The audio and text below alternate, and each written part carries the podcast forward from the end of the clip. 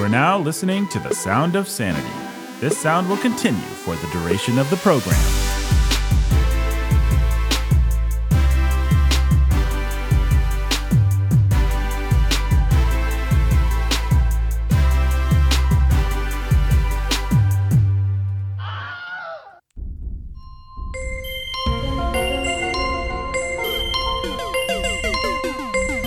I've got an update on Soundboard Gate 2023. The gentleman. Oh man, does that? Oh, that's like three minutes long. Okay, goodbye. That is called Super loud. super loud. I'm sorry, Jake, and your headphones aren't even that high. No, but that sound effect is crazy loud. Okay, well, I just turned the sound effects down. In any case, the gentleman that gave one dollar and fifty two cents or whatever it was we said we needed in order to make me burn my soundboard, he actually gave one penny less than what we needed as a humorous joke, and then Ah. in a memo to our finance department said in all caps, please don't make Nathan burn his soundboard. So I just wanted to update you guys, Interesting. let you know that the soundboard is universally beloved. Even people that don't know this podcast know and love the soundboard, and no one wants me to burn it. It is an amazing, amazing part of human history. I like that you added the Wilhelm scream to it.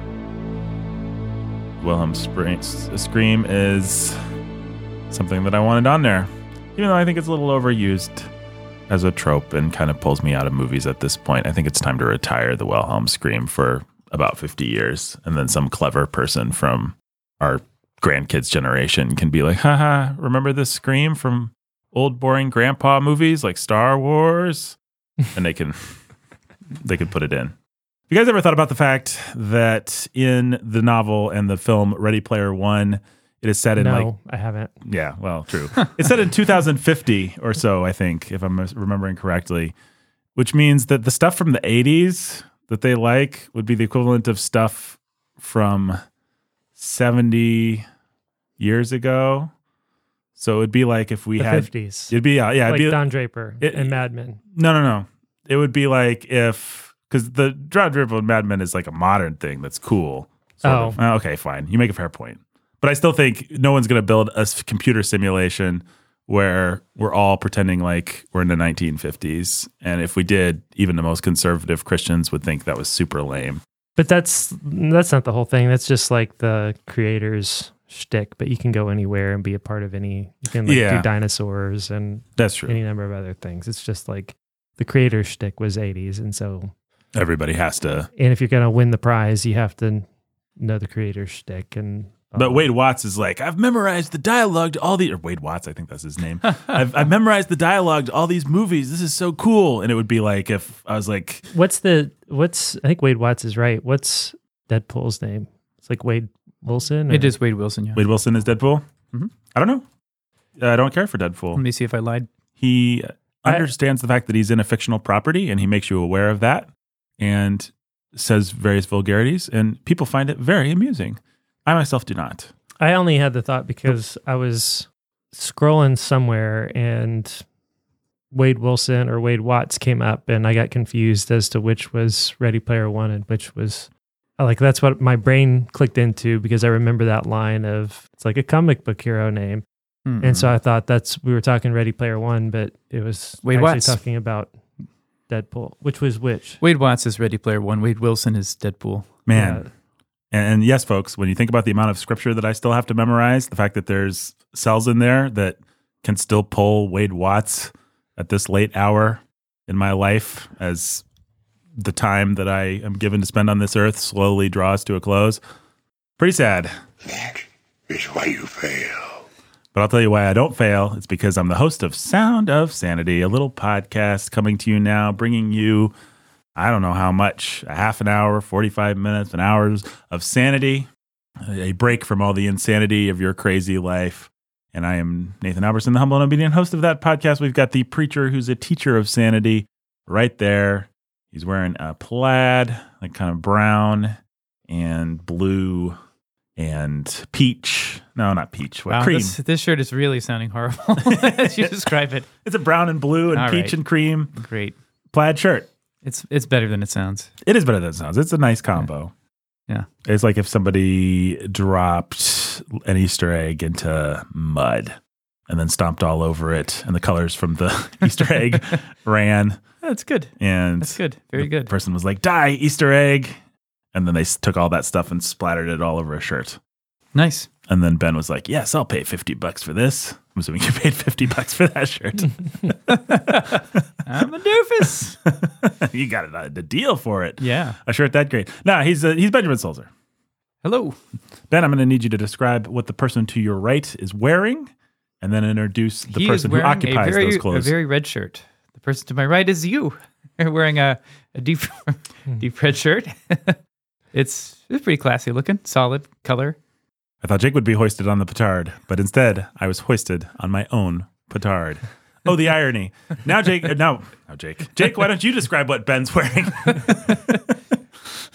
I uh, wish I could say better things about that shirt, but instead I'll say that Ben's wearing a shirt. right. Instead, you're going to lie. Wow. Because- no, he is wearing a shirt. I told No, no it's true. lies. I guess that's true. But you're lying by omission because you're not saying how wonderful Ben's shirt is. No, okay. To say. I saw the Mona Lisa, it was a painting, without saying how great it is, what a transcendent moment of your life is, is to lie. Okay, Like Mona Lisa, pretty good. You say Ben's shirt, pretty good. if you insist. The same thing. The thing is, Ben's shirt changes. Like you never know whether it's looking at you or no matter where you go, it kind of follows you. Is it smiling or is it not? is it smiling or is it's got a What's most, the expre- the expression is basically a reflection of how you feel. the expression is a Mhm. reflection of how you feel. That's right. Well, folks, it's another January. I chose the wrong shirt. That's the no, that's what I'm learning. you chose. You chose wisely. I mean, that, that's something to add to your soundboard. That is, I need both of them. I need both of them. You chose poorly and you chose wisely. You choose wisely. We, this is January in 1984. We, of course, live in a dystopian. I don't think you ever introduced Jake. Oh, did I not? No, Okay, It can you doesn't describe? I don't need any introduction. he does. You do. All right, the, he's is- a man who I needs. do. He's a man who needs no introduction, I and feel he like will, you Needs, do. apparently needs some introduction. he's the man who desperately needs an introduction. it's me. Jake Menzel. He's wearing a jacket. It's kind of a It's a off, rain jacket. off navy kind of. It's pretty cool. What, what would we say this color is? I would call it navy. Yeah, but it's not like extreme navy. Like sometimes you look at navy and you're like, "Am I looking at black?" No, I'm looking at navy. But you'll never be fooled into thinking you're looking at black with this thing.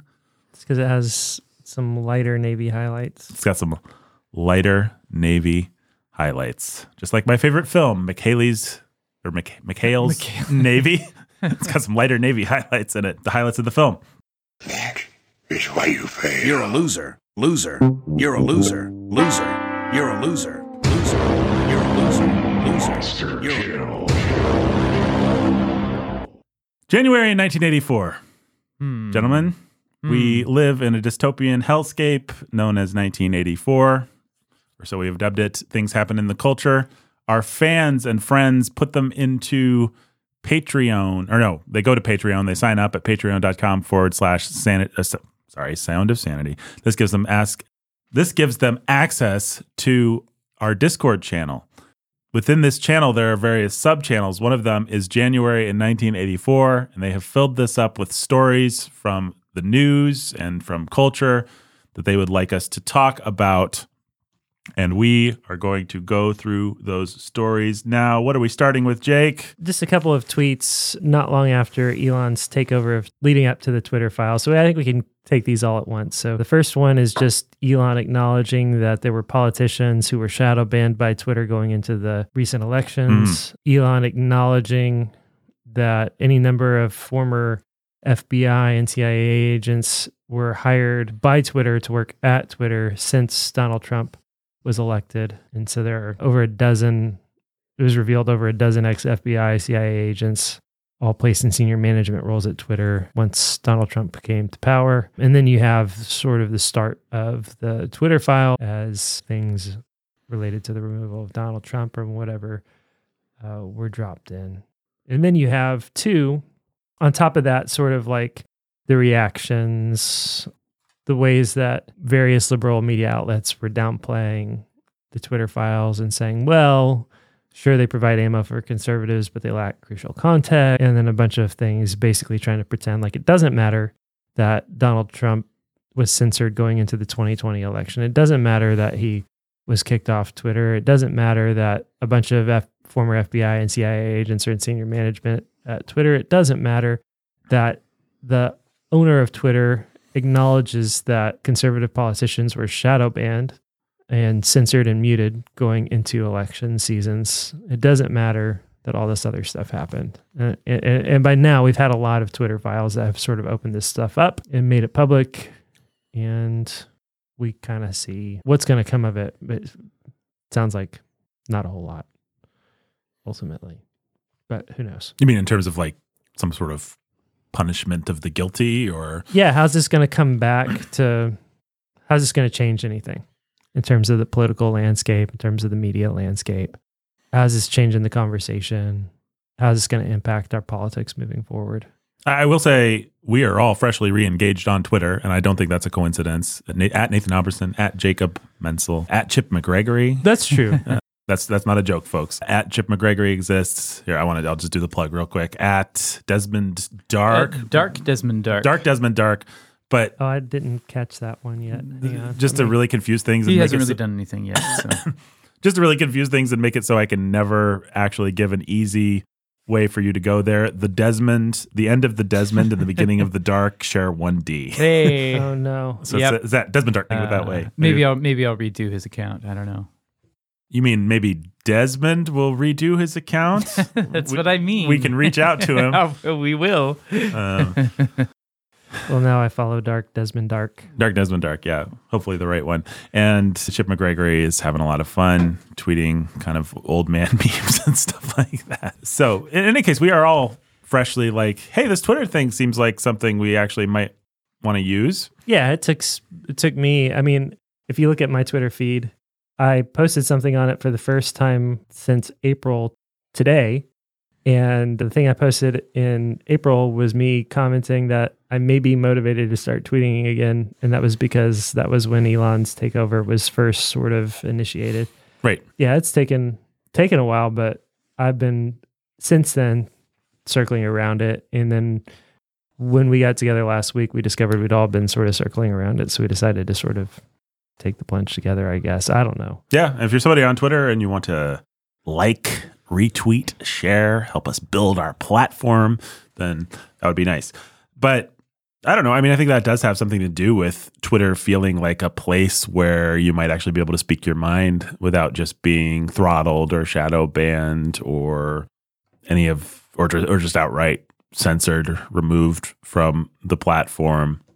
I mean, we saw people, know, in and out of our circles getting knocked off all the time because of pretty basic stuff. People were using the groomer hashtag and they would just be abolished from Twitter, banished from Twitter. So, yeah, it, it does seem like a, a place where you might be able to get something done. You might be able to reach your audience, whoever that is.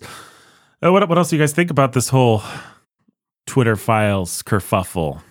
It's amazing. It's damning. It's really cool that Elon's just sort of airing all the documentation and laundry. And it kind of stinks that outside of conservative circles, it's not, it doesn't feel like it's moving the needle in terms of waking people up to how things have been. I just don't think it's been covered. I mean, I don't want to be one of Well, those yeah, conservatives, like, but That's but really it. it just hasn't been on the media, the mainstream media, like at all. Not not even to knock it. It's just. I, I mean, okay, so we have a Vo- an Ox- is it an Ox- Axios article? I guess we have an It's a Axios. Vox one Oh, yeah, we have a Vox article. So so there are and an Axios one. there are people that are responding to it on the liberal side of things, but in terms of getting coverage on CNN or like anything that your dad watches on TV, Yeah, well, Axios is going to say, well, it's a Rorschach test. It says what you wanted to see, what you're predisposed to see.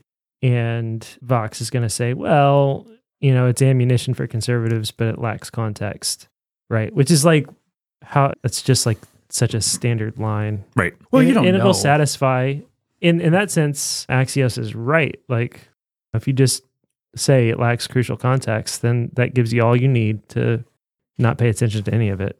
I guess one thing that may be true and may be part of the truth of the Rorschach test is, as Axios puts it, is that I- think for most of our listeners, for me, all the Twitter files actually do is say, yeah, that thing that you kind of knew was happening and that you kind of suspected was happening and that everybody was saying was a conspiracy theory. Yep, just like everything else, that was true. And so, at the very least, what it does is sort of affirm you in your don't trust the mainstream narratives. They're all being shaped and cultivated by higher powers with agendas. There's nothing true and objective out there. And so, be discerning and be careful, which is where from from the point of Donald Trump forward, what has been progressively happening across the board hmm where people just are increasingly like, yeah, okay, fake news. Fake news is real. It's a real thing. Yep. We just don't we don't just accept the narrative as delivered by the White House, the narrative as delivered by a mainstream news network, a narrative that's delivered by consensus consensus on a platform. Right. If Facebook says fact checkers say or Instagram says content, crucial context is needed, or Twitter says that even with Elon behind it, everybody's like, yeah, okay, whatever. Yeah. White noise, like we don't trust you. In fact, you saying something like that makes me think, okay, well, maybe this is something worth paying attention to because now I found the counter narrative. Right. And the counter narrative is actually worth looking at and addressing. It's like the old school wisdom was if you really want to give somebody pa- power, censor them or try to censor them, right? And so you can you can effectively censor people and and and make them silenced so that nobody can hear them, or the internet makes it really hard to do that. And with Elon in control of Twitter, Twitter is a place that feels like it's harder to do that again, Mhm. which is part of what's Mhm. attractive about it. Absolutely. So Yeah.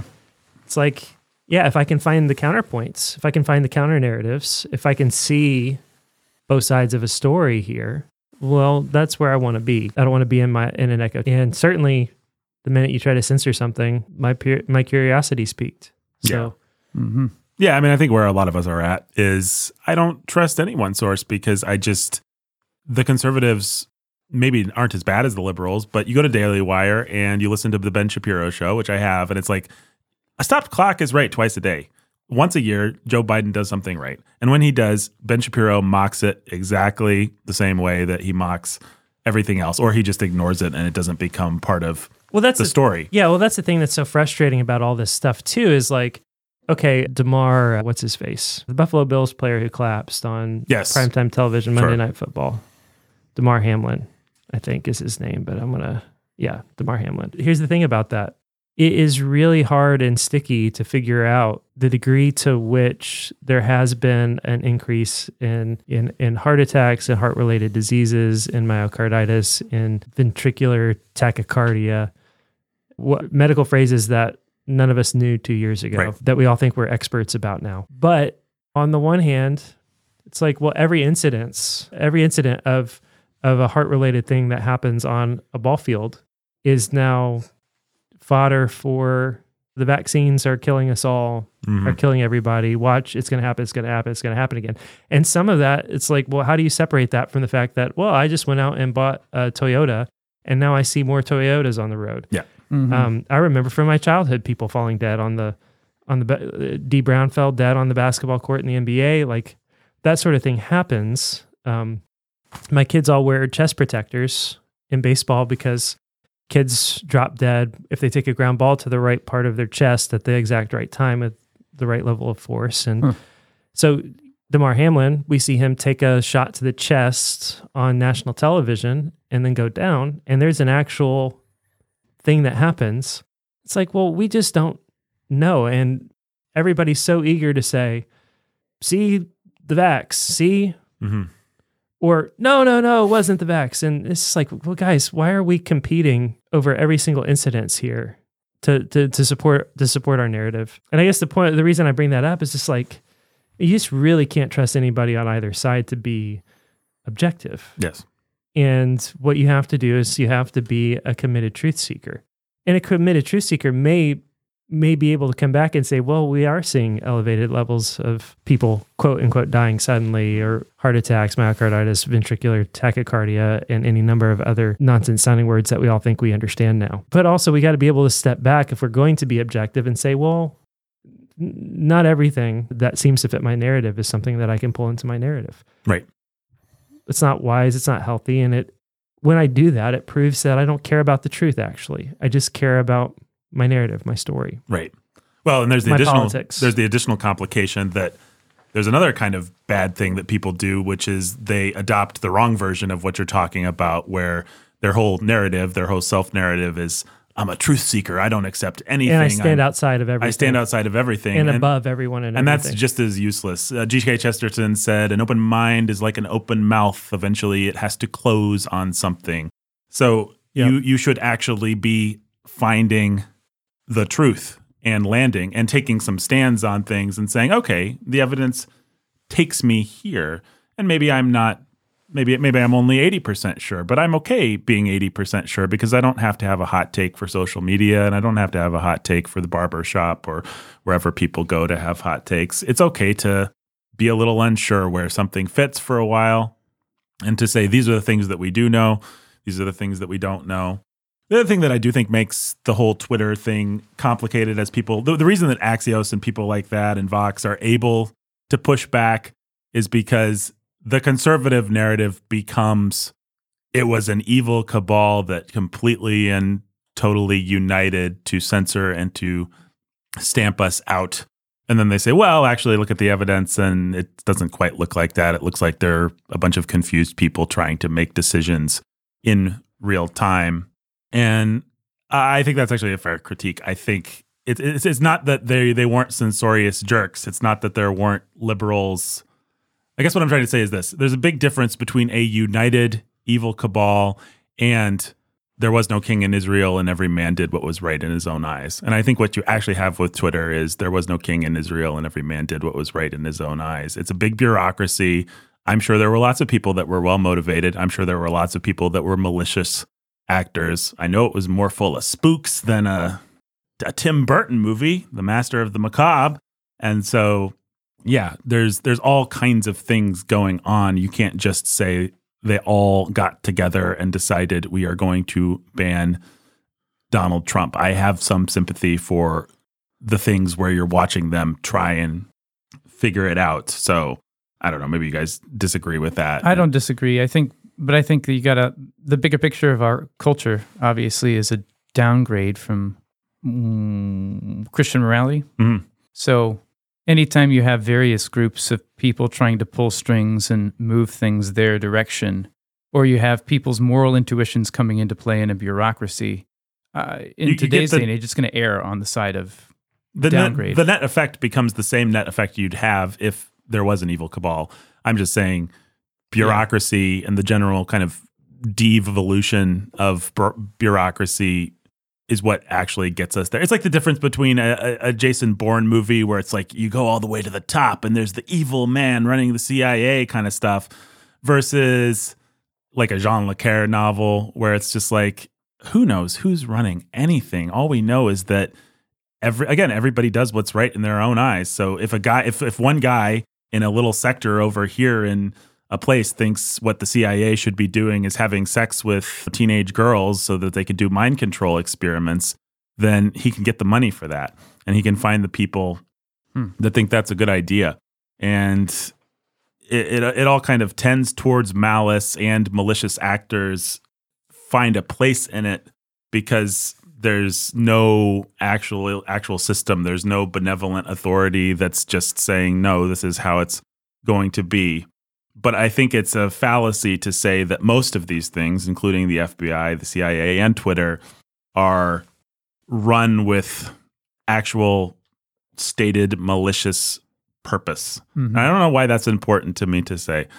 I guess it's a, Yeah, it's a de-escalation of conservative narratives, right? Well, it's important to at least put on the table. I don't know that we can know one way or another, but to have it on the table is I think it. uh, Yeah, uh, we can't know. I mean, sure, there could be the string master, the Godfather, the Mm-hmm.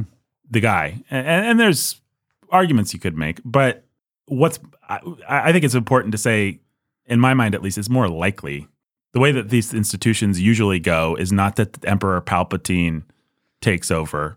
Usually it's just like you got a Grand Moff Tarkin here and a guy over here, and, and it just kind of You have leaders of different cabals. yeah, you have you have many cabals. I'm not saying there aren't really evil people doing really evil things with intentional malice. I, I believe that there are. With there teams. are with teams, with underlings, and with organizational skills. And I'm not saying our country isn't going towards Emperor Palpatine just taking over. I mean, you could argue Emperor Palpatine's in charge right now. I'm just saying things tend to be more diffuse than a lot of people want to see them, and I think that that's Worth noting, next story Sologamy. We're talking sologamy, a growing trend of self marrying women. At least 70 women have married themselves since 2011 in places like Japan and Italy.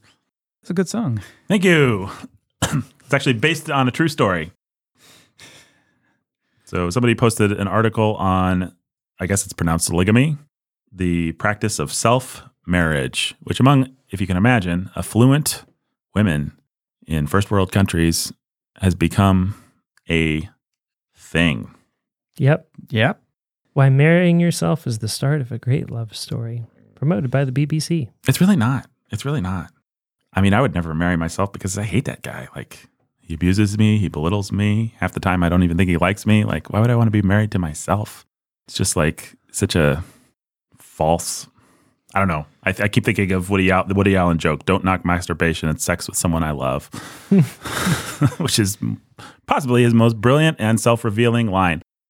Yeah, don't marry yourself. Uh, what else do you guys want to say about sologamy? I, I don't know. It kind of says all it needs to say about itself. Yeah. It's just pure foolishness. I I don't know. I don't know what to say. Women need to love themselves. That's something that Chris points out from the video. Women need to love themselves is the way that people are talking about it. I mean, I hated making my friends show up for my wedding to my wife. Like that, I'm like, yeah, you don't have to spend all this time and money on me. Uh, I suck. So the idea that these, which which isn't what I should have been, but I'm just saying that's where I'm coming from. And and meanwhile, you have these these narcissists that are going to throw a ceremony and spend a lot of money and make other people like fly to their destination self marriage wedding and buy them presents and waste all their time being part of a ceremony and, and stuff like that. It's just like the level of mm. narcissist. It's that- a commitment to autonomy, to worshiping yourself. Yes. I mean, to loving yourself first above all others, including God. But it's not just a commitment to worshiping yourself. It's like everybody else in my circle better worship me too. And that They better Yeah. honor my worship of myself. That is just something- Recognize it, solemnize it, It I- support it. Yeah, it- it reminds me very much of, I think it was last month in 1984. The last one we did, we talked about suicide and that really like beautifully photographed ad of the woman getting ready to Yeah. kill herself. yeah, Canada. It's, it, it feels like the exact same thing to me. Like, I'm my own God. Come and worship me, or help me worship myself, whether I choose life or death for myself. You know, come and be part of it. Right. This is all about me, and it's only about me. And it's about you supporting me, and it's about me loving myself or hating myself in any way I choose. It just requires, on that level, it just requires such a lack of basic self knowledge. It's like, okay, I believe in Zeus. I think Zeus is great. I think Zeus is going to give me a good harvest. Like, there, there's that kind of belief. But it's like, you've never seen Zeus, so you can believe in those kinds of things. You just saw a statue of Zeus, so and people told you Zeus was great. So I guess you believe in Zeus. But you hang out with yourself all the time. Do you really think that you treat yourself so well? Do you really think that you are capable of giving yourself what you need? That just requires such a level of self deception. Seth, the guy that posted this in our Discord, our good friend Seth, I'll call him Seth number one, as opposed to Seth number two, the guy that tried to make me burn my soundboard like a true malicious actor in the stunted bureaucracy of Warhorn Media. Seth number one says, my second response to this video is Is there a true need that here that is being met wrongly? Is there something true that we need to provide to the ladies in our lives so that they will not desire to pursue the counterfeit? What do you guys answer to him?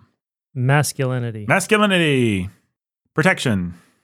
I mean, all of mm-hmm. the women, a woman that would do this is a woman who is hurt, a woman who is self-protective, a woman who wants to not not be hurt again. And it, it, it, to connect it to suicide, you, this this sex and death, right? Yeah. And so suicide is the murdering of not just yourself, but the the world and everything in it, right? Mhm. That's Mhm. a great Chesterton point that is absolutely true. And the marrying of yourself is the is the murdering of every husband in the world. it's the divorcing of of, of every every man in the world. Yeah. right? And so the counterpoint is real, healthy, strong biblical masculinity. Right. That can step in and deal with this sort of thing. Mm-hmm. All right. Next, Hmm. Ectolife, The Ectolife Artificial Womb Facility. which isn't a real thing. In case anybody saw saw this video on social media and thought, "Oh, we've arrived at this. Them actually doing this." Just Is- a concept. It's just a concept by an artist, not even by a scientist. But yeah, it certainly made the rounds on conservative social media because basically we should describe what it is for people who haven't seen it. It's an artificial womb facility. It's a, it's a commercial for it that was made by a filmmaker. Right. Mhm. So it's like a proof of concept where you have like these little. It's like the scene in the Zack Snyder, wonderful Zack Snyder Man of Steel Superman movie, where Russell Crowe goes to rescue his baby before Krypton is destroyed, and apparently on this in this alien civilization, they have these mechanical eggs where the Mhm. babies are warm and safe, and so he goes and he finds Kal El and rescues him. Uh, it looks like that kind of thing. It's like just this vast field of mechanical little pods where your baby goes in and he's warm and safe and you can come and visit him and watch him grow him or her whatever he decides and you can see how he's coming along and he doesn't take a toll on mom's body and, and mom is all healthy and ready to go when, when the baby finally nine months later completes his or her or them or theirs gestation process you can take them out and you can take them home and you're both healthy and well rested and ready to take care of this little one without having, quote, been gradually weighed down and latched onto by a parasitic organism that tends to leave rather a path of destruction upon its exit, even in the best case scenario. End quote. Quote, given the option, I'm sure some mums would choose to push a button and watch a little pod open up. End quote. That's yeah right. well the way that god cursed Mothers can wear a haptic feedback vest so they can feel the baby's movements that's funny and have access to a 360 degree camera so you can see what the baby sees Kind of like a Ready Player One version of pregnancy or something. in life. Yeah. Yep. Well, the way God cursed my sex is the way we have to work, and so what I'd like to imagine is I get to push a button, Toil, you should say. and, and then and then money shows up, and there's no thorns or thistles, and my my podcasts don't get cor- the file doesn't get corrupted, and we don't have to stop and retake things because someone said the wrong thing. I don't want to work. I just want to. I just want to push a button and be given everything I need. I think that'd be pretty cool. I don't know. Somebody here, I'll be a devil for a second. Let me find the alarm. Oh no, it's the devil's advocacy alarm. What's this? Someone's going to have to play the devil's advocate and argue the opposite of what we're arguing.